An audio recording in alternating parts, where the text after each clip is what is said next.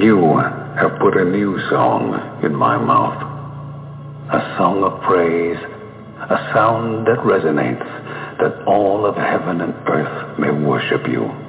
We tread the hills to meet with you, to see your majesty in all that surrounds us. For it speaks and displays the eternal God of ages, creator, author, victor. In love, you established an everlasting covenant with your people, and it's your love that captivates us. As children of the King, we rush in as waves unrestrained, overcome, overwhelmed, that the King crowned in glory and splendor would reach down to place a crown upon our heads. So we raise our banner, the banner we boldly stand under, the banner of Jesus Christ. From dusk to dawn, from age to age, your praise resounds in all the earth. Deliverer, Redeemer, ruler of an everlasting kingdom that cannot be shaken. We trust in the name of Christ Jesus, the only King, forever.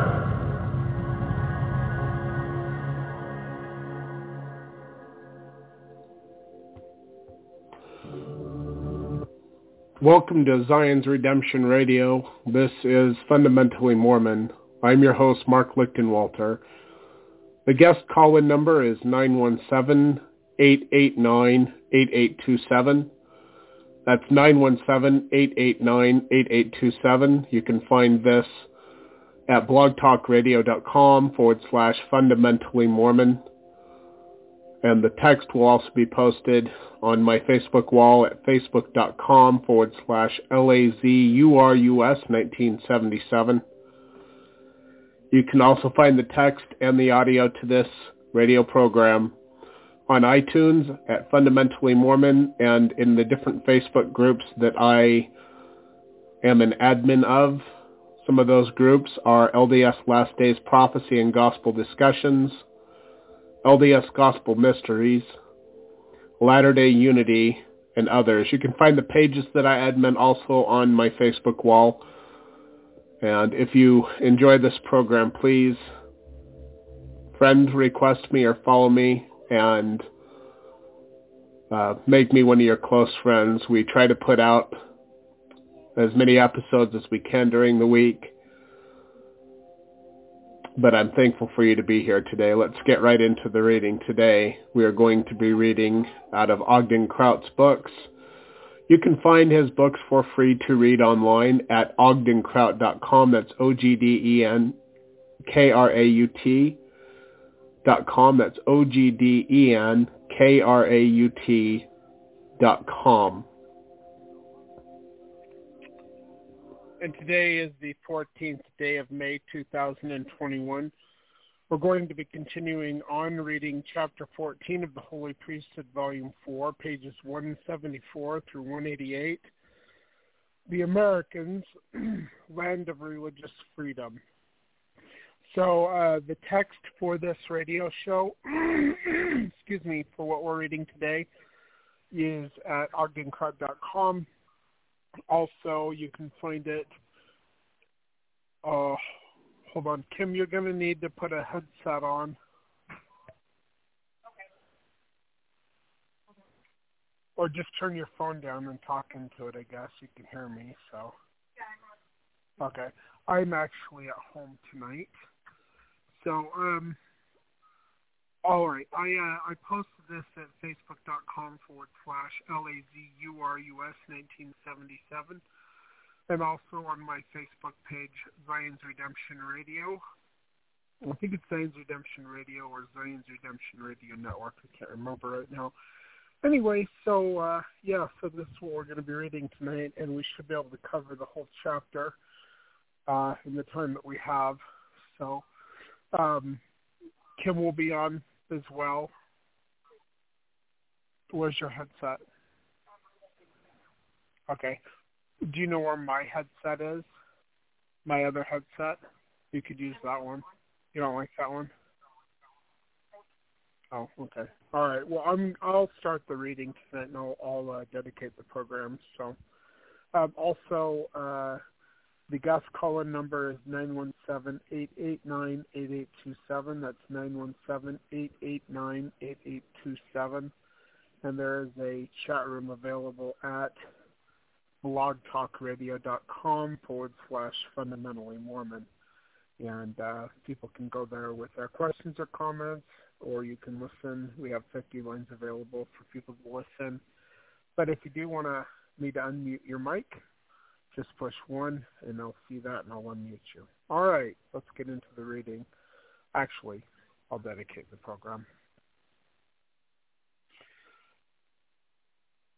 O Yehovah, our Elohim, we come to thee in the name of thy Son, Yeshua, our Messiah.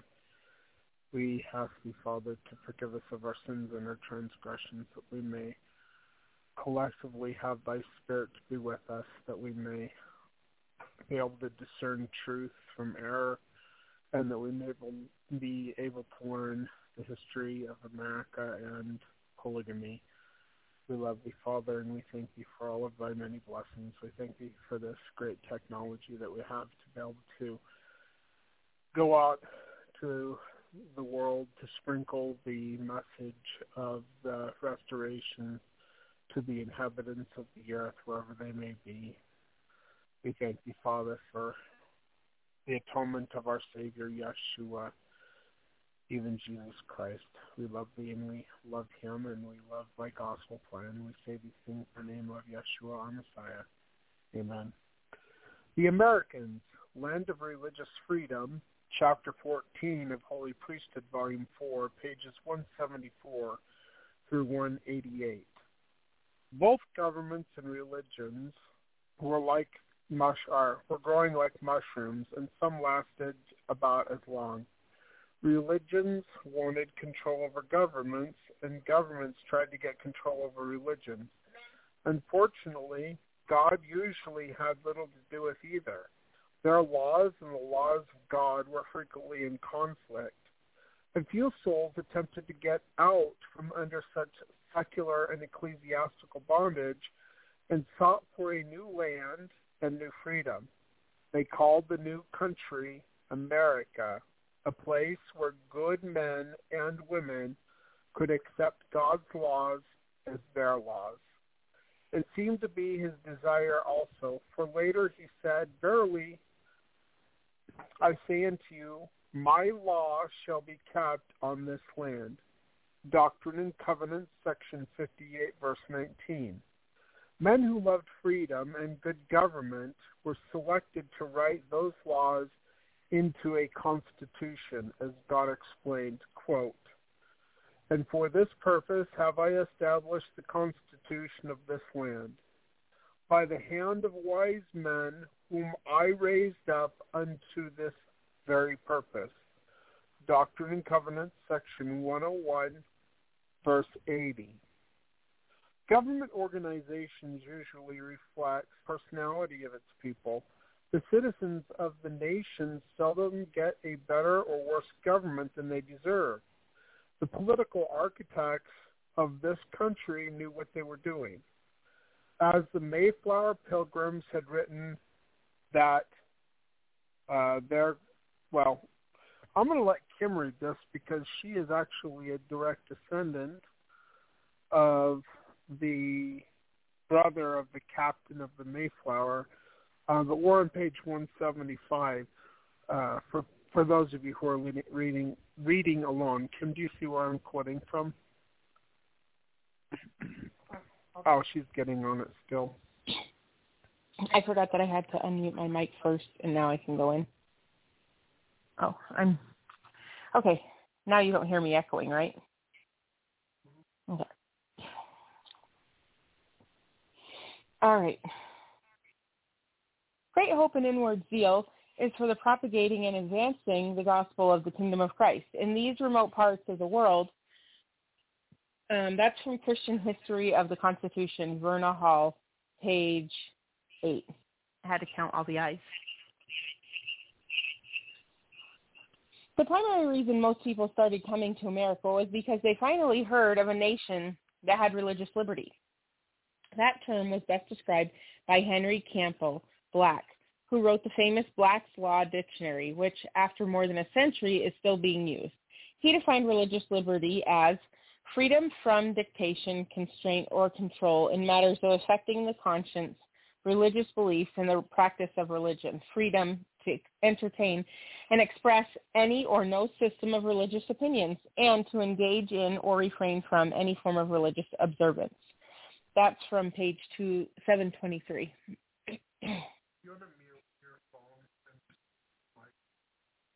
No?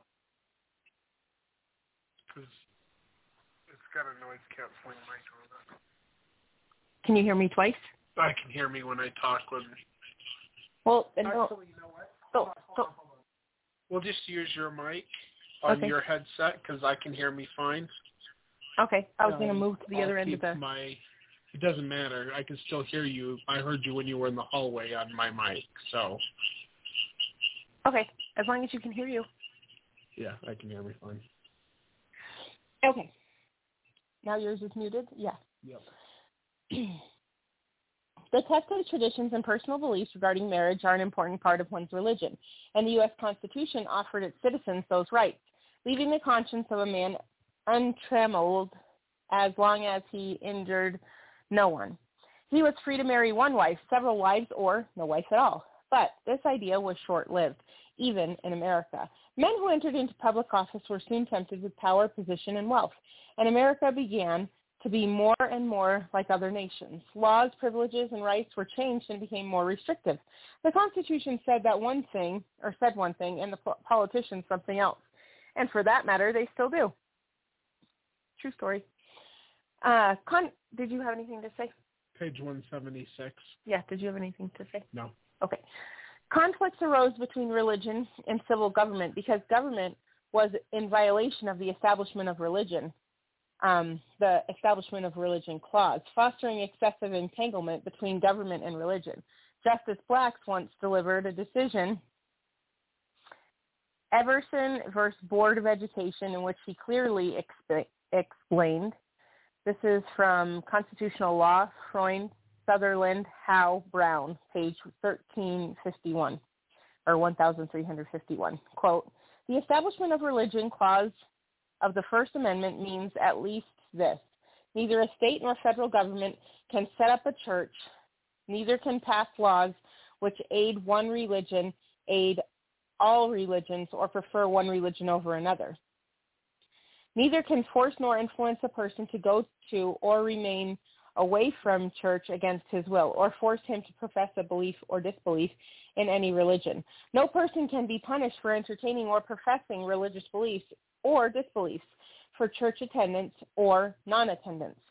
In the words of Jefferson, the clause against establishment of, re- of religion by law was intended to erect a wall of separation between church and state. End quote. That is from Constitutional Law, Freund Sutherland Howe Brown, page one thousand three hundred fifty-one. Justice Black referred to other major decisions relating to the protection of a religion and its members. Um, the First Amendment has erected a wall between church and state. That wall must be kept high and impregnable. impregnable. We could not approve the slightest breach. That amendment requires the state to be a neutral in its relations with groups of religious believers and non-believers. It does not require the state to be their adversary. State power is no more to be used so as to handicap religions that it is to favor them.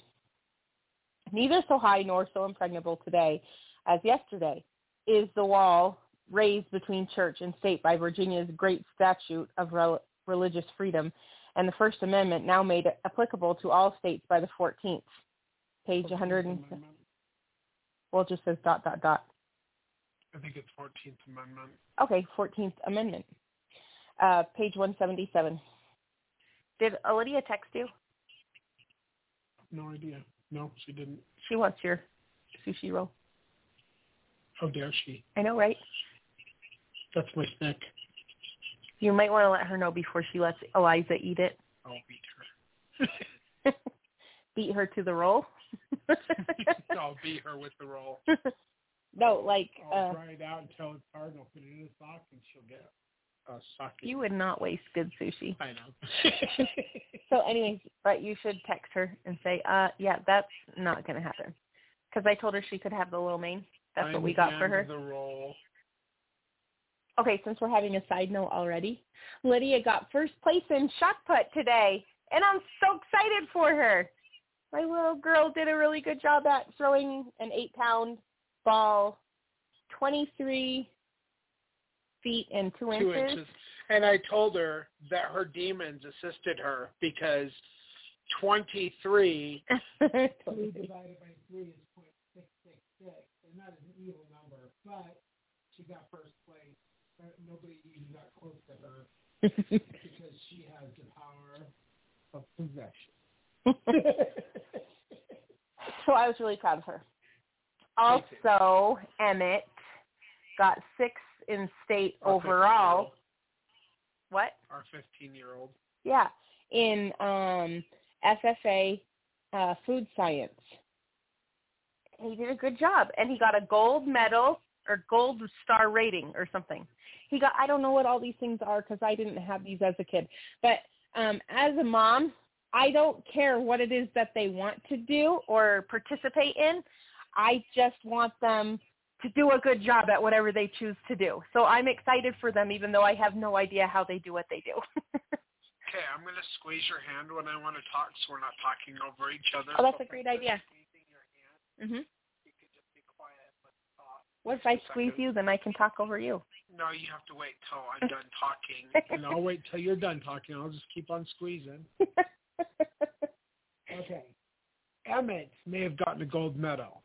Medal. Medal. What the heck? Sure. Anyway, but he still doesn't know how to make the proper omelet. It is animal food. Well, for you, I guess, animal food. That's egg. Egg is animal. Oh, my goodness. Animal, and it comes from an animal. Animal. He is a great cook, but I don't think when it's the science part, I think it is different. Well, he's made a good omelet for me in the past. He wants to experiment all the time, and I'm like, what is this? Yeah, he likes tell to make sauces about, and roux. Tell him about when we were in Colorado, and we didn't have money for a tent, but we had a card, and we couldn't get money off the card, so that we bought that waitress a lotto ticket. Do you remember the drink that he made? The chocolate soda drink? You know, where he put everything in it? He's always liked sauces. He's like, this is great. He was like six? He was six. Yeah, and he was like, this is amazing. And we were both like, ew, that is so gross. But, you know, six-year-olds think everything tastes amazing that tastes like chocolate. So they said. Chocolate. Okay, go ahead. Anyways, let me get back to uh, reading uh, page one seventy-seven we're at.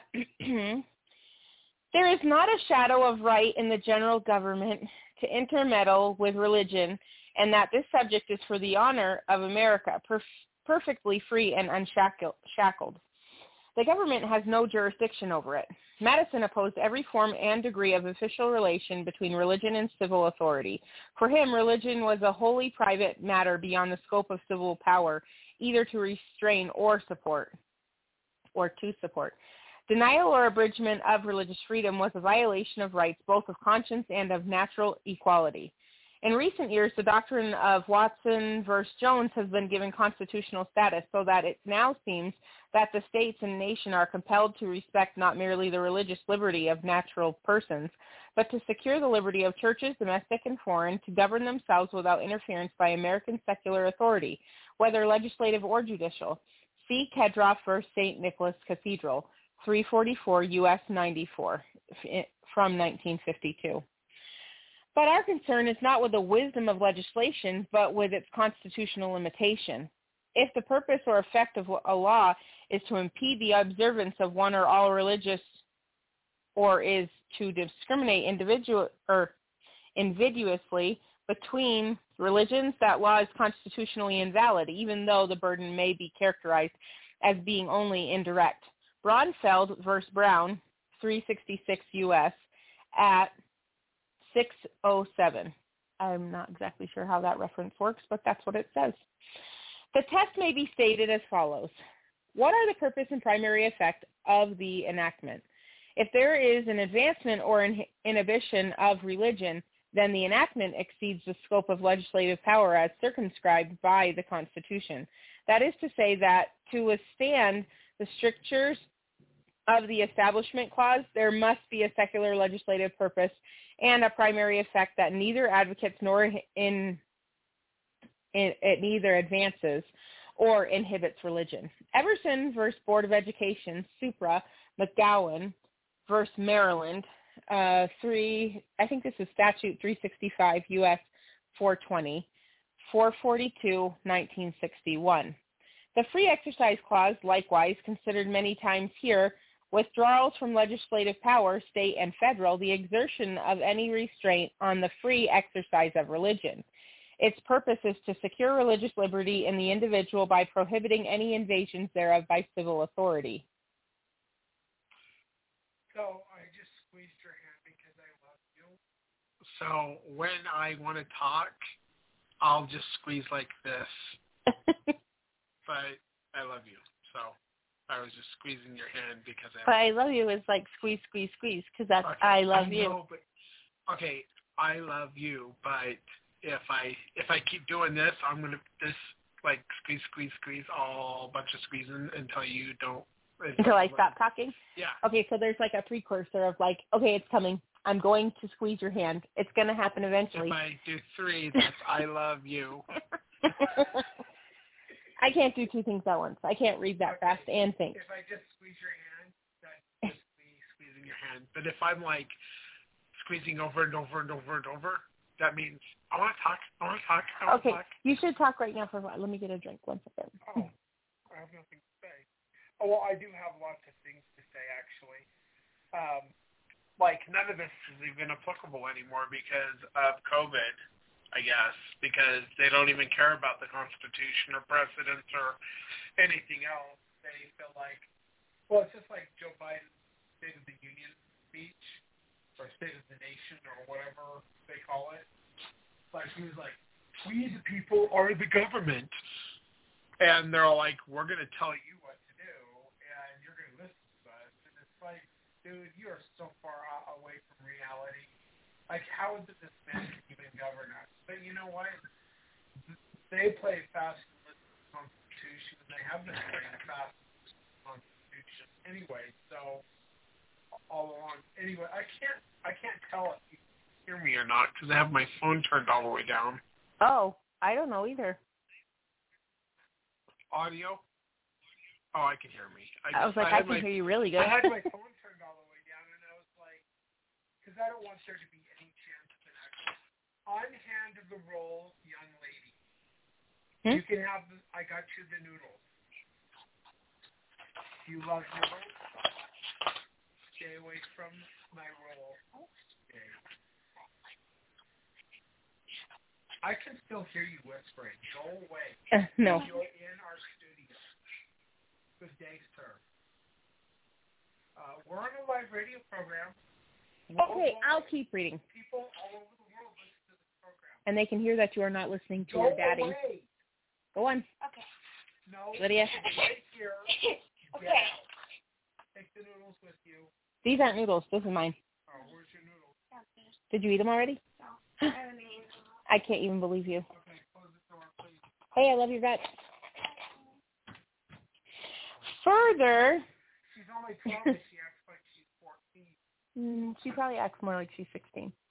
Right. Entitled. Mm-hmm. Anyway.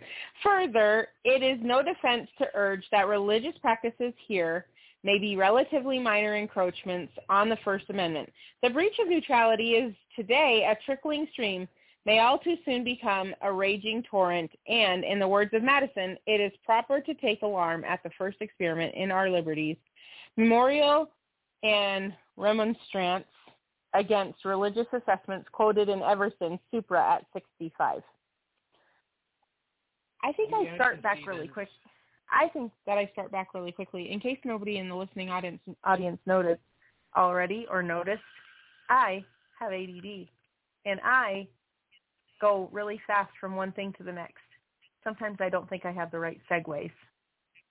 Do you know what I mean? So you should have heard this woman when we first got married.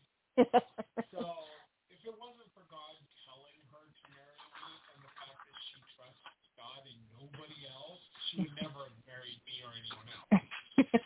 She was still suffering from complex post-traumatic stress disorder. It is a thing. Even though she had been away from the guy that she was with that went to prison. He was not nice. Yeah, he's bad, bad devil man. Anyway, but she still had P T S D, and she used to talk a thousand miles uh, a second, mm-hmm. if that even makes sense. Yeah. That was ridiculous. I was. It's so fast that she calmed down, and she doesn't say wicked as much anymore. That's a New England thing. Yeah, and she we got married. Um, I had to move to New Hampshire, because that's where she lived, mm-hmm. and she was a teacher there. Yep. So uh, we got married in the summertime, so she wasn't teaching in the summer, but anyway, and I was a stay-at-home dad for a while, until she got pregnant somehow. Man of my dreams. And then I went to work. Uh, I went back to work. But anyway, she used to talk about miles an hour, second, or whatever, and she was always look at this and look at that and all the other New England things. Wah. Wah. That's it. That's a New England thing. Well, that's like northern New England, like near Canada. Canada. We lived fifty miles from the Canadian. It was fifty miles. Mm-hmm. Yeah, fifty miles from the Canadian border in upstate New Hampshire, which is kind of funny because all of New Hampshire is upstate. I know, right? The whole state is upstate. Oh, state is upstate, right on the Vermont border. Anyways, that was a really good tangent because that's how I am. But that was just what I was trying to say. I hope that people can follow along with my segments in the way that I am. My husband follows along really well, and he is very used to me now after nine years. Um, I don't mean to be that way. But if you have any questions or comments, or even if you just want to um, say stop or slow down, just let me know. I can slow it down. Oh, because I, I, the chat room. Oh, the uh, chat room's not open?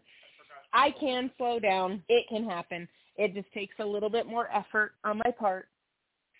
Anyway, so. Okay, the chat room is now opening. Okay. I forgot. I said it was going to be open, and you then did. I forgot. That's why I thought it was. I'm such a liar. I know. What a liar. All right, it's open now, though. Dun-da-dun. Okay. Next, okay, I'm going to continue on with the reading. That was a good segue, right? Okay. The antes- uh, antecedents, or anti- okay, sure, antecedents of today's decision are many and unmistakable. They are rooted in the foundation soil of our nation. They are fundamental to freedom. Government in our democracy, state and national, must be neutral in matters of religious theory, doctrine, and practice. It may not be hostile to any religion or to the advocacy of no religion, and it may not aid, foster, or promote one religion or religious theory against another, or even against the militant opposite.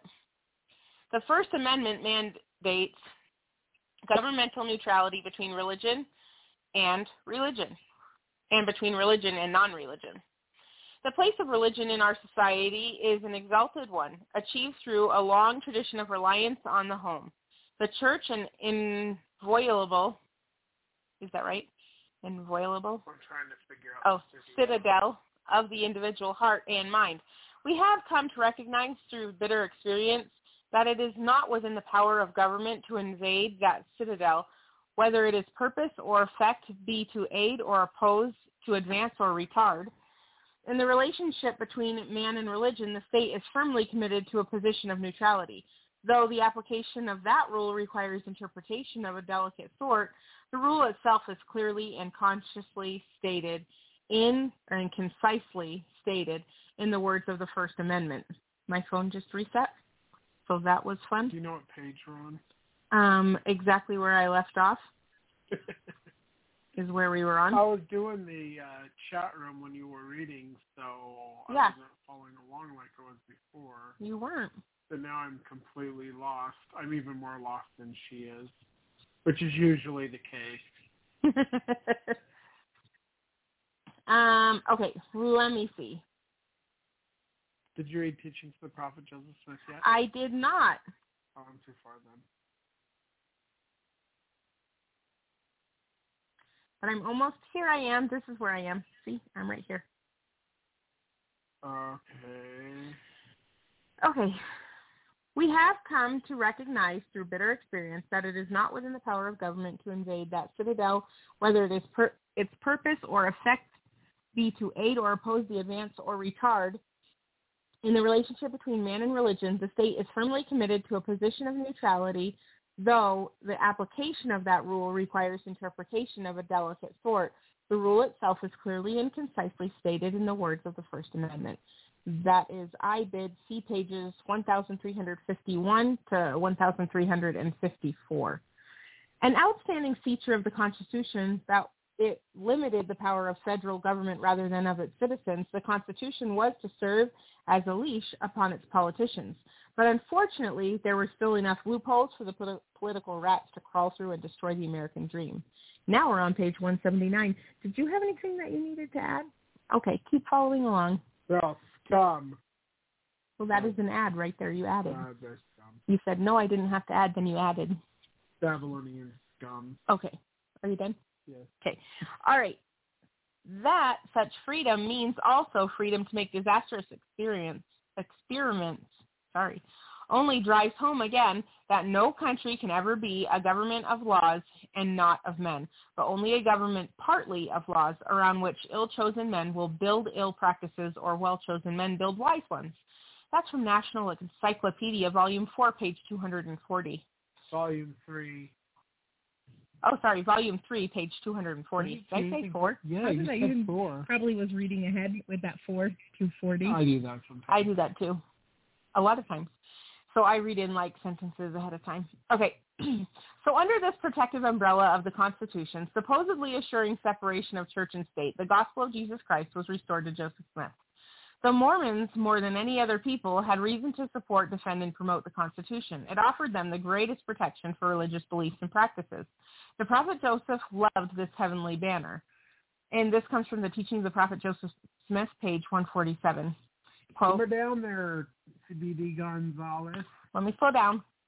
Okay. If we could just, like, mix my slow speech with your fast speech. We even each other out. We could. Hence, we say that the Constitution of the United States is a glorious standard.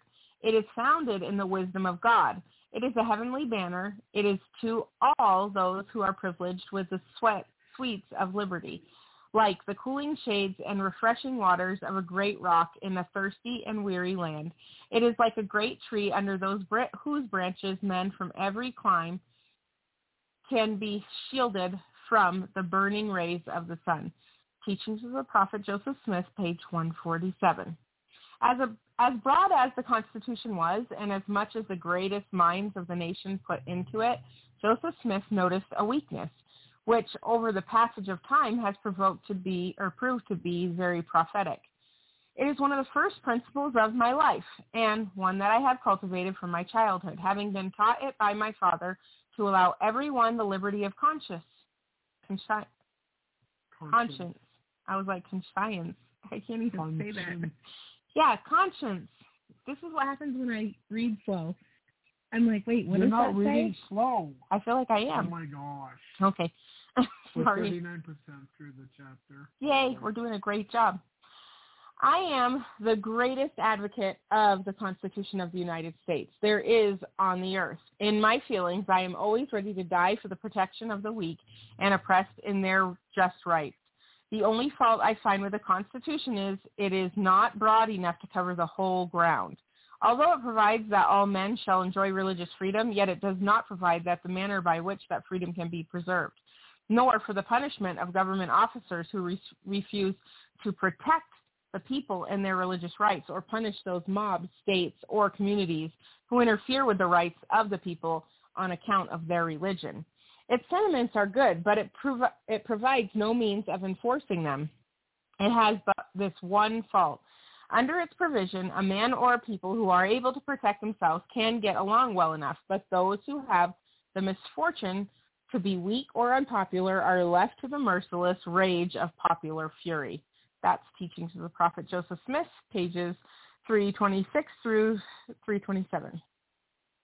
In seventeen eighty-eight, when several state conventions were ratifying the U S Constitution, they decided to more clearly identify the rights offered to its citizens, resulting in what is now referred to as the Bill of Rights. The very first of these ten amendments states, Article one, Congress shall make no law respecting the an establishment of religion or prohibiting the free exercise thereof, or abridging the freedom of speech, or of the press, or the right of the people peaceably to assembly, and to petition the government for redress or redress grievances. Did you like what I did there? Redress. It's redress. I know. Okay. Based on the strength of the Constitution and Bill of Rights, Joseph Smith and his followers incorporated an article in their belief structure that stated, we believe in obeying, honoring, and sustaining the law. That's also Article of Faith number twelve. The question has Hold been on. asked many times Hold since on. then, what law?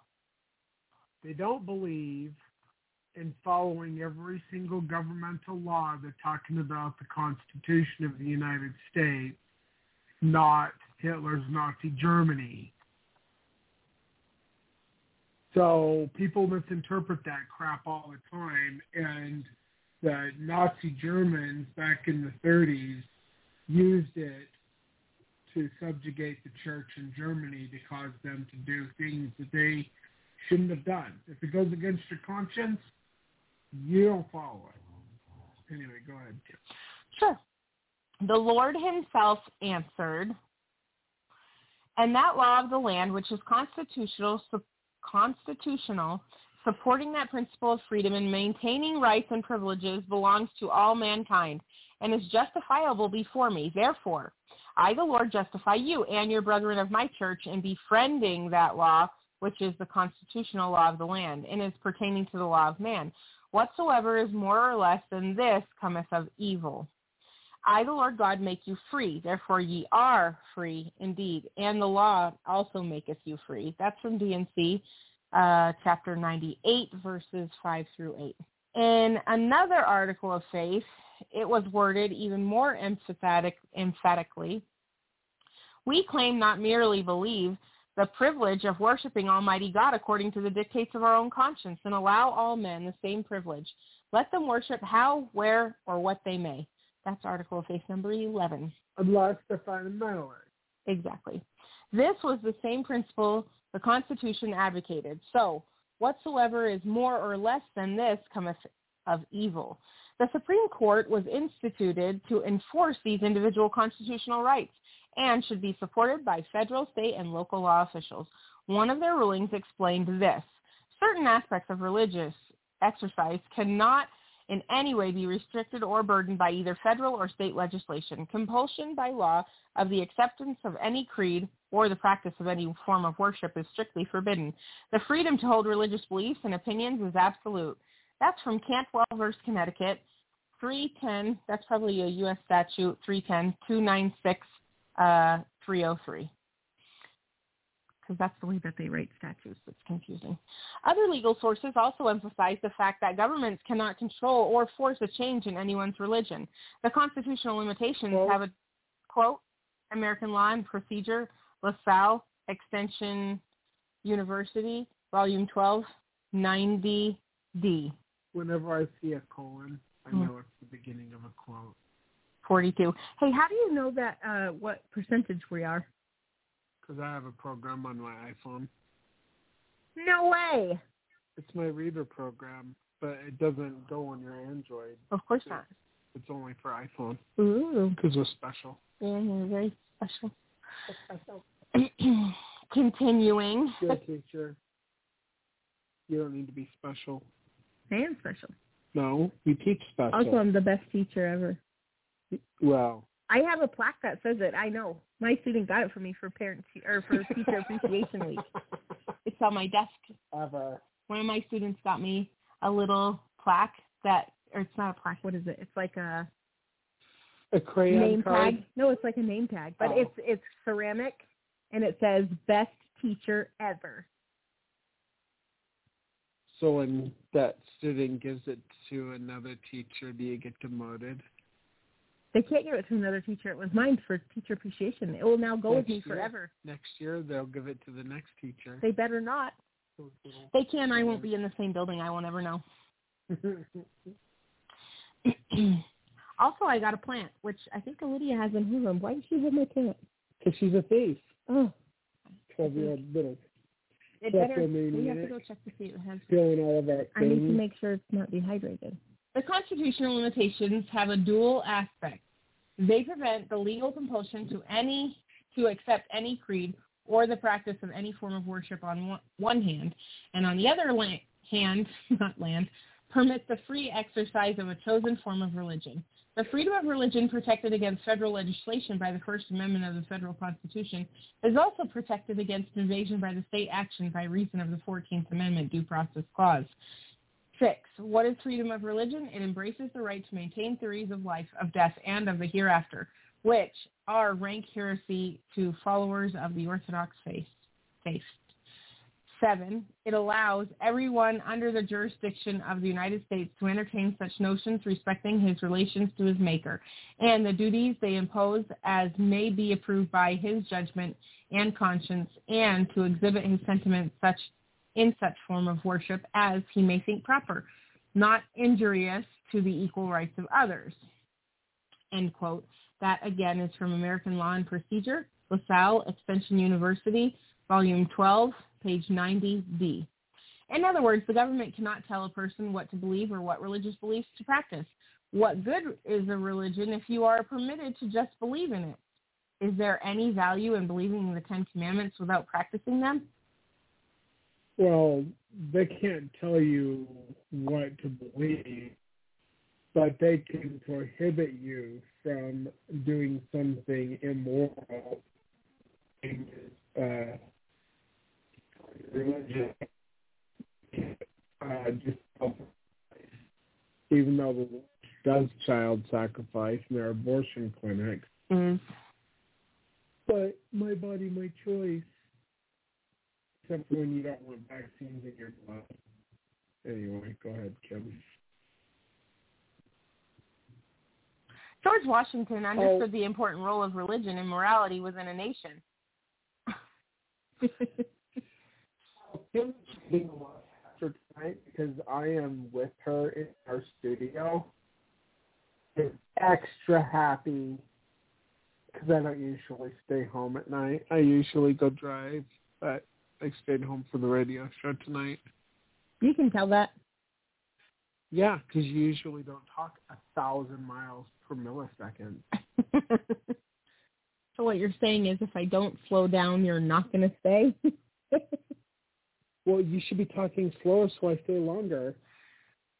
I still have to go to work tonight. I still have twelve hours tonight. To well, do. Maybe I'm trying to hurry so that you go to work then. You don't want me? You know what? I'm the night shift guy. She doesn't have to share a bed with me. I get my own bed. She's so entitled. It's my room. Uh, only for your shift. No, I get my little monkey. He comes in with me. Monkey? Monkey. Oh, monkey, yeah. Our, our one-year-old. He's so silly. Yeah. Anyway, okay, I'll shut up now. That's what you interrupted me for. I love you. Oh, not at all. Okay. Okay. Of all the dispensations or dispositions, because that's what it actually says, dispositions and habits which lead to politically political prosperity, religion, and morality, indispensable supports. In vain would that man would that man claim the tribute of patriotism, who should labor to subvert these great pillars of human happiness. That comes from Steadfast by our Constitution, J. Reuben Clark, page twenty-seven. Page one eighty-three. But great speeches and noble thoughts of American patriots were soon in conflict with new and improved state and federal laws, especially those concerning religious freedom. Men in government proved traitors to their oath of office. The Prophet Joseph Smith or Prophet Joseph noticed this and advised the saints, quote, this comes from Doctrinal History of the Church, Volume five, page two eighty-nine. The different states and even Congress itself have passed many laws diametrically contrary to the Constitution of the United States. Shall we be such fools as to be governed by its laws which are unconstitutional? No. End quote. The Latter-day Saints were among the first American citizens to learn from experience of such two-faced hypocrisy. They became more and more unpopular. Their freedoms could not be preserved. Unjust government officers were not punished, nor were mobs and states who deprived the Mormons of their constitutional rights. The corrupt government was more merciless than the vicious mobs. The saints had no appeal within the government since officials on all levels were equally guilty. Government should exist to protect its citizens, showing no discrimination because of race, politics, or religion. As a public servant, it should offer service without special favors for certain people. In other words, a policeman protects a Catholic, not because he's a Catholic, but because he is a citizen. A fireman protects a church, not because it's Protestant, but because it's part of society. Public servants are in office to protect Catholics, Jews, Protestants, and Mormons without asking them. But not Jehovah's Witnesses. Just kidding. It wasn't listed. Scientologists. I'm just mm. That's not, that was not listed, so that was my point. Are you identified with a popular religion, or are you incorporated with the government? A state may not adopt programs or practices with aid or oppose any religion. That's from Abington School District, three seventy-four U S at two twenty-five. Also, a state has no legitimate interest in protecting any or all religious from views distasteful to them. That's Justice Clark and Burstein versus Wilson, three forty-three U S, nineteen fifty-two.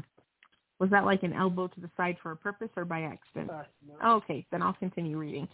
When a government turns elbow from... to the side, my elbow hits your elbow. Stop trying to act like... He's trying to find something in his pocket. And he elbowed my elbow that I was reading from, and then I was like, uh, was that because you needed to say something? No, we already talked about the squeezing of the hands. I know, but you're not mm. holding my hand because I'm holding my phone. Okay. Okay.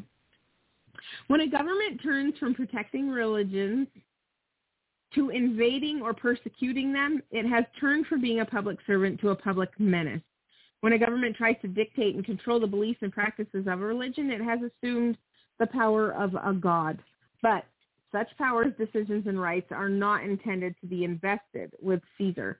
They are still and always will be invested with God the Father, who has his own plan to be carried out among the righteous saints. As Erastus Snow stated from Erastus Snow Journal, Journal Discourses, twenty-four, that's volume twenty-four, page one sixty-four through one sixty-five, quote, now, when the Lord raised up the prophet Joseph to lay the foundation of his church, he found monogamy instead of polygamy to be the rule of Christendom. He enjoyed and he enjoined in the early re- revelations to this church that every woman cleave unto her husband and that every man cleave unto his wife and none else, saying that he looketh upon a woman to lust after her who is not his wife, hath committed adultery already in his in her, her in his heart. Sorry. with her in his heart.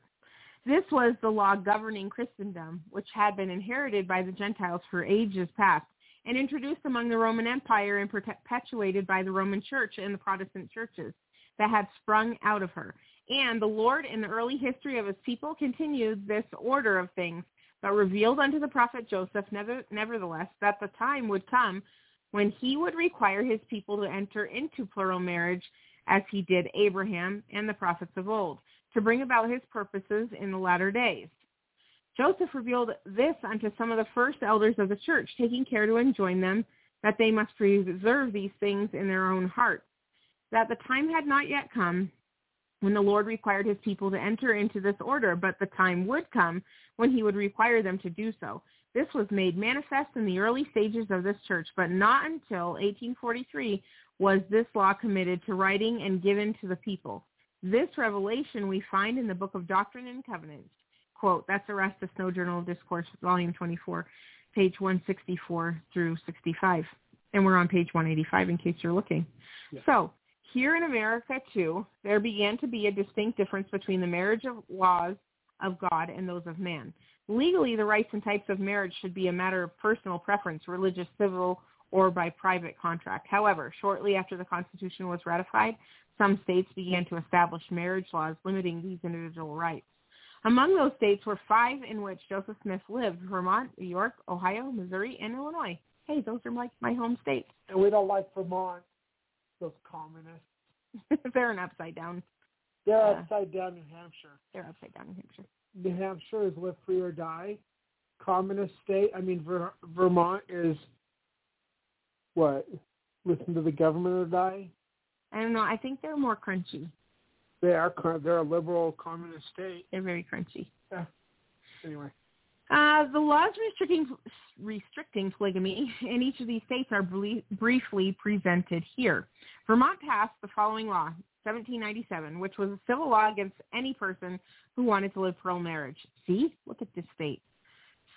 Section twenty-three. Ominous. It doesn't surprise me that they're the ones that started it. Those commies. Section twenty-three, and it is hereby further enacted that if any person or persons in the state being married or who shall hereafter marry shall at any time marry any other person, the former husband or wife being alive, or shall continue to live together so married, every such offender being thereof convicted before the Supreme Court of Judic- oh, Judicare shall be punished. What? Judic. That's what it says, judicature. Judicature. Shall be punished as in case of adultery, and every person so offending may be tried in the con- county in which he or she shall be apprehended. That statutes of Vermont are one seven or one thousand seven hundred ninety-seven, page one sixty-five. That's why you just say, "This is my sister. She's visiting forever." That's what I do say. My I have sister, five sisters. My sister's my sister wife. I mean sister girlfriend. Whatever. Sister girlfriend? Well, Ogden Kraut said, I don't have wives. I have girlfriends. Oh, yeah. He was just sold to him. Continuing on. This law was in force at the time Joseph Smith was born, December twenty-third, eighteen oh five, in Sharon, Windsor County, Vermont. It seemed that the devil knew that Joseph would do and was setting up his barriers among the laws of men. The influence and traditions of the Holy Roman Empire were already making their appearance in America. And I've been inside that house. I was. Just want to say, okay. We both have. Uh-huh. Okay, because it was like fifty miles from where we live. Or mm-hmm. something. Mm-hmm. Of course, everywhere in New Hampshire is fifty miles away. Yeah. In B- Vermont. Also, I just want to say we're on page one eighty-six. Okay, I just got to say this. Joseph Smith was born December twenty-third, eighteen oh five, during the darkest time of the year in the darkest communist state of the nation. Well, at that time. The communist state of California and Oregon did not exist at that time. True. But Vermont at that time was the communist state of the nation, even though communists didn't exist. Well, I guess they did. I don't know. I don't remember Bolsheviks and all that. Anyway, go ahead, Kim. I just want to make a point. Darkest time of the year, darkest state of the nation. Uh, Gesundheit? Okay. In eighteen fifteen, Joseph Smith's family moved to Wayne County, New York. A state law had already been established there on February seventh, seventeen eighty-eight, against certain types of marriage. Kim. It was revised Joseph and clarified Smith? in eighteen thirteen, two years before Joseph Bob. and Emily arrived there. Wayne Manor. Batman. What? Wayne County. Oh. Wayne Manor. That has nothing to do with what I just said. Ah, he's Batman. Love you. I know you do. Our friend David is probably cracking up right now. Oh, hi, David. Okay. I'll keep reading. It reads chapter, hold on, ten, fourteen, twenty-four. I don't get all this, like, okay, so it's X X I V, which is twenty-four, okay? Yes, twenty-four. It reads chapter twenty-four, an act to restrain all persons from marrying until their former wives and former husbands be dead. Passed seventh of February, seventeen eighty-eight, be enacted by the people of the state of New York, represented in Senate and Assembly, oh. and it is hereby enacted by the authority of the same that if any person or persons being married or who hereafter shall marry do at any time marry any other person or persons, the former husband or wife being alive, then every such offense shall be felony. End quote. Laws of the State of New York, revised and passed at thirty-six sessions of the legislature, eighteen thirteen, pages one thirteen through one fourteen. And I have to say something about Communists? that. No. This reminds me of that stupid show with that rabbit where they're like, it's a killer, what was it, hare. And they were like taking out the royal hand grenade. Oh, yeah, Monty Python. Okay, yeah, Monty Python. I love Monty Python. Where they're like, there's a difference. No, like, and no more shalt thou count other than. No, it's thou shalt count to three. If thou hast gotten to two, thou shalt count one more to three. If thou hast counted to four, thou art outright. Something. But they're like over and over and over the same thing, and I'm like, this that law there is written the same way. Well, we were trying to. If any person or persons being married or who hereafter shall marry do at the time marry any persons or persons, the former husband or wife being alive, then every such offense. It's like shall be a felony. Who writes these things? Why do we have to have people like that? They're all from England. They can't just be like, like don't marry other people, like ever. Just don't. Yeah. That's what it, they should say. But you can have sister friends. Yeah. You're allowed to have girlfriends. Concubines. Stuff like that. Do you know what the difference between a concubine and a wife is? Yes. In in religious lore? Yes. Uh, concubine is a wife that is mar- married to you civilly, and a wife is sold to you by the Holy Spirit. Yep. Huh. That's interesting. I just made that up. But I'm pretty sure it's right. It sounds logical, though. It is. It does. It I'm sounds pretty like sure it's you the make thing. Up stuff really good. That sounds kind of believable. I think that God tries to tell me things, and I'm like, oh, that's pretty interesting. But I haven't gotten confirmation of the Spirit yet because I don't care. I mean, I think it's interesting. I don't care. Anyway, go ahead. Continuing on, Joseph We're Smith arrived in... Yes, we are. Mm-hmm. Joseph Smith arrived in Kirkland, Ohio in early eighteen thirty-one. Here, he was met by another state law on the marriage issue, passed just seven years previously. It stated, Section seven, that if any married person having a husband or a wife living, oh, here we go again, shall marry, shall marry any other person, every person, no, that if any married person having a husband or a wife living shall marry another person, every person so offending shall be deemed guilty of a high misdemeanor, and upon conviction thereof shall be imprisoned in the penitentiary and kept out of hard labor. What? Let me read it.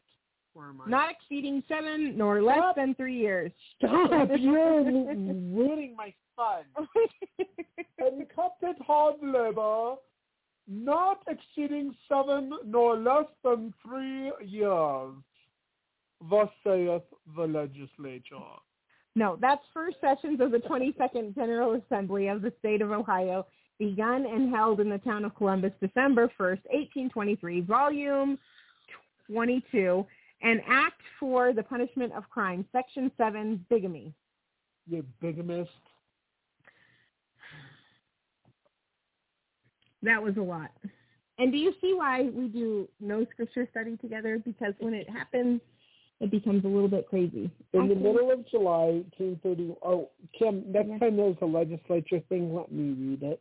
Okay, I will. Okay. But let me read the rest. In the okay. middle of July, eighteen thirty-one, Joseph Smith and a few of his companions went to Jackson County, Missouri, where the following statute was already in force.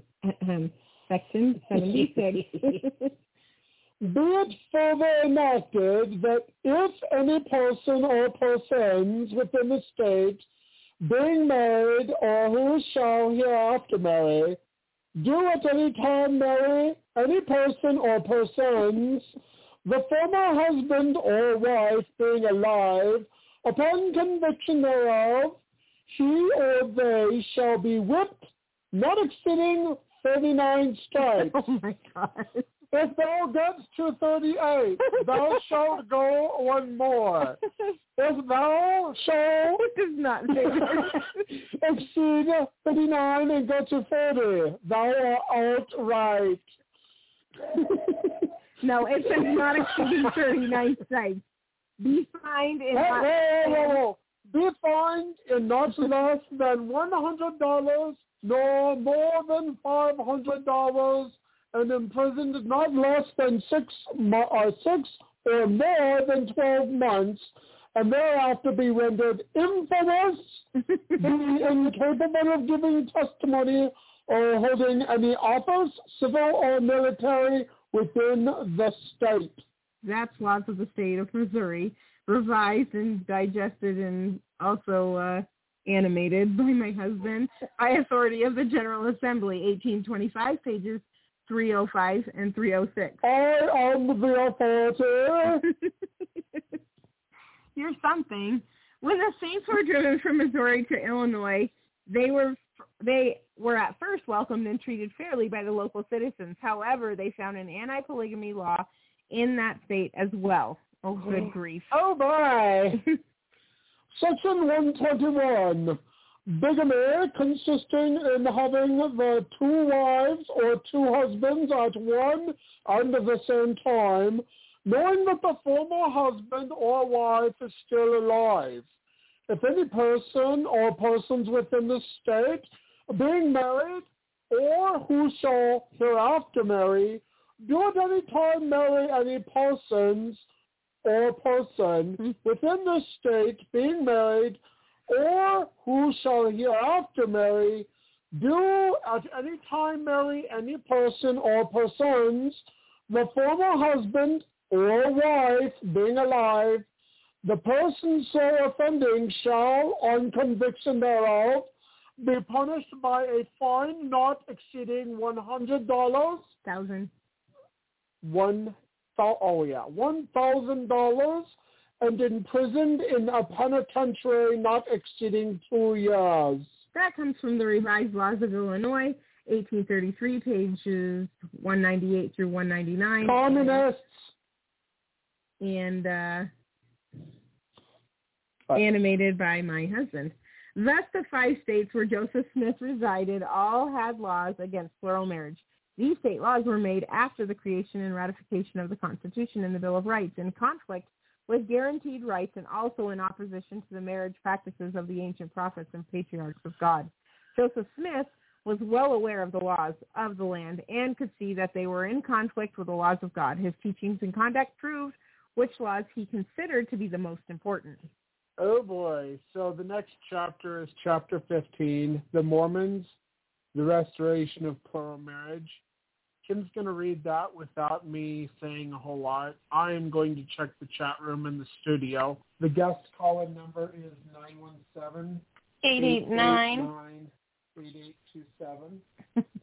And uh, we don't have any callers now, but the lines are open. And uh, if we don't have anybody after the preview of the next chapter, then we will end the program, and I will go to work. Okay. In the foregoing chapters of this book, we have studied the history and attitudes of many different people and nations toward the principle of plural marriage. Kings and paupers, prophets and priests, rich and poor, have recognized the beneficent attributes of polygamy. From the Congo to the most industrialized nations and from every color, religion, and nationality have come favorable statements regarding this marriage lifestyle. Now, we come to the restoration of plural marriage as part of the gospel of Jesus Christ revealed to the prophet Joseph Smith. We will read what the Lord himself had to say about plural marriage in this dispensation and what the response of the saints has been towards the re- these revelations. The Lord has emphasized the important connection between plural marriage and the laws of the Holy Priesthood. Apparently, the reasons why plural marriage was introduced in the Church of Jesus Christ of Latter-day Saints are still a mystery to most Mormons. However, Elder Mark E. Peterson gave one good reason. Why was plural marriage practiced by the Latter-day Saints? Only about four percent of them ever entered into this form of matrimony, but why did even they? Dun, dun, dun. And we'll get back to that on Monday. All right, we don't have anybody in the chat room, and as usual, King Friday, there's nobody in the studio. So I guess we're done for today. Did, is there anything else that you wanted to say before we end the program? Nope. Okay. All right, then we'll end the program. Thank you, everyone, for listening to this program, and we'll be back on Monday at eight p.m., uh, unless something happens, but hopefully we'll be back on, so... All right. Well, I guess we're going to end the program. Thank you, everyone, for listening. Take care. God bless. And goodbye. Go ahead and mute yourself, Kim.